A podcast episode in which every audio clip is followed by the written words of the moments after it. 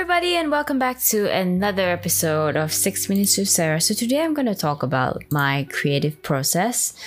Um, there, there'll be like different people out there with different creative processes, I would say. But then, because I'm a singer-songwriter, so a lot of my creative processes actually revolve around um, music.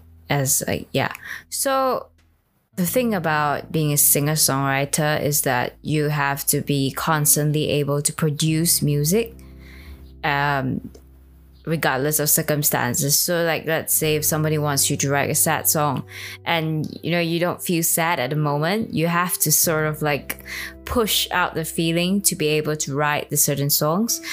Um, that's the thing about um, people out there, is that they think that Uh, you are able to write songs at all times, but I would say that's like partially true, because um, even if we are able to write uh, emotional song, let's say, it would be better for us to write it when we are emotional instead of like when we're happy and then we're being forced to write a sad song. Then of course it doesn't sound as good as when you are not emotional, right? So yeah, this like some of the very weird expectations that people actually demand from us, but I won't say that it's abnormal because a lot of people think that way. And um, the thing about creative people are they don't like to do things when they don't feel like it, and we are kind of picky about it. Means like, if we don't feel like doing it, then we won't do it. But not all people who are creative are like that. I'll say that some of us are like that. And yeah, so songwriting is like one of the major things, but um, to be able to produce the music and to be able to sing it out, it's like another part of the creative process. Like singing, you're trying to express your feelings, but if you're not sad, it's really hard to sing a sad song or like emotional songs. You have to wait till like when you're really emotional, then only you can have the optimum um like mood to sing the song.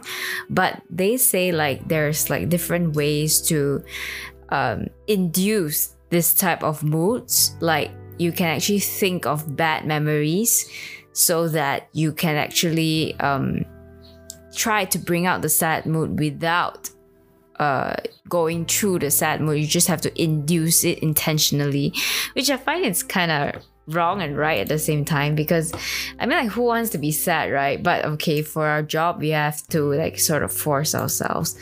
Yeah, so the, my creative process is actually uh, it includes dancing as well. And um, I don't really dance a lot these days. I used to go for ballet lessons, and um, I mean that, that's it. So I've really a graceful kind of upbringing, and I can't really dance like harsh dances like b-boy, street, uh, K- K-pop. Yeah, I can't really do that a lot.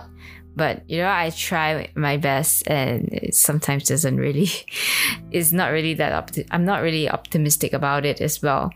Yeah, so after these uh, things like singing, dancing, recording, then goes to shooting the, the visual product, which is like um, perhaps a video or a photo or something to go with the, um, the song or the dance to, to like, you know, complement it. So the thing about shooting is I'm not really good at shooting, especially shooting myself. Like you just put the camera on a like uh how do you say it? The camera stand, yeah, and then just shoot yourself. I'm not really good at that. um I have friends who are really good at that though. Yeah, so it involves shooting as well. And I'm not really a person who can visually express my feelings um, to the camera. It's, it takes like a lot of practice, and it's it, it's kind of hard for me because the way I express is more through singing, songwriting. So I'm more of an audio person, I would say, in this sense. Yeah. So shooting is not really my uh, like my strength. And so is editing. Like there are some people who are really good at editing. Like they know exactly what element to put at the right place so that you can make the video look really um, on point with the visuals. Uh, the thing about people, like humans, like in general, is that we have different methods to receive information. One is auditory, visual, and kinesthetic. Um, you learn this in psychology or any other Google website. Yeah, so, and I'm not really a person good at visuals because I've I'm like very bad at art, and yeah, but I learned over time. Um, so like, if you want to be an outstanding content creator, you have to be able to master all of these. Not to say like by yourself, but for at the starting phase when you don't have a team, it's better that you have you are able to produce all of these yourself. And it's kind of stressful because you have to do everything yourself, from the planning to execution and the final product. So yeah, it, it takes kind of, you have to be like really good all-rounder to be able to do all of these at once. I, I, I don't deny this fact.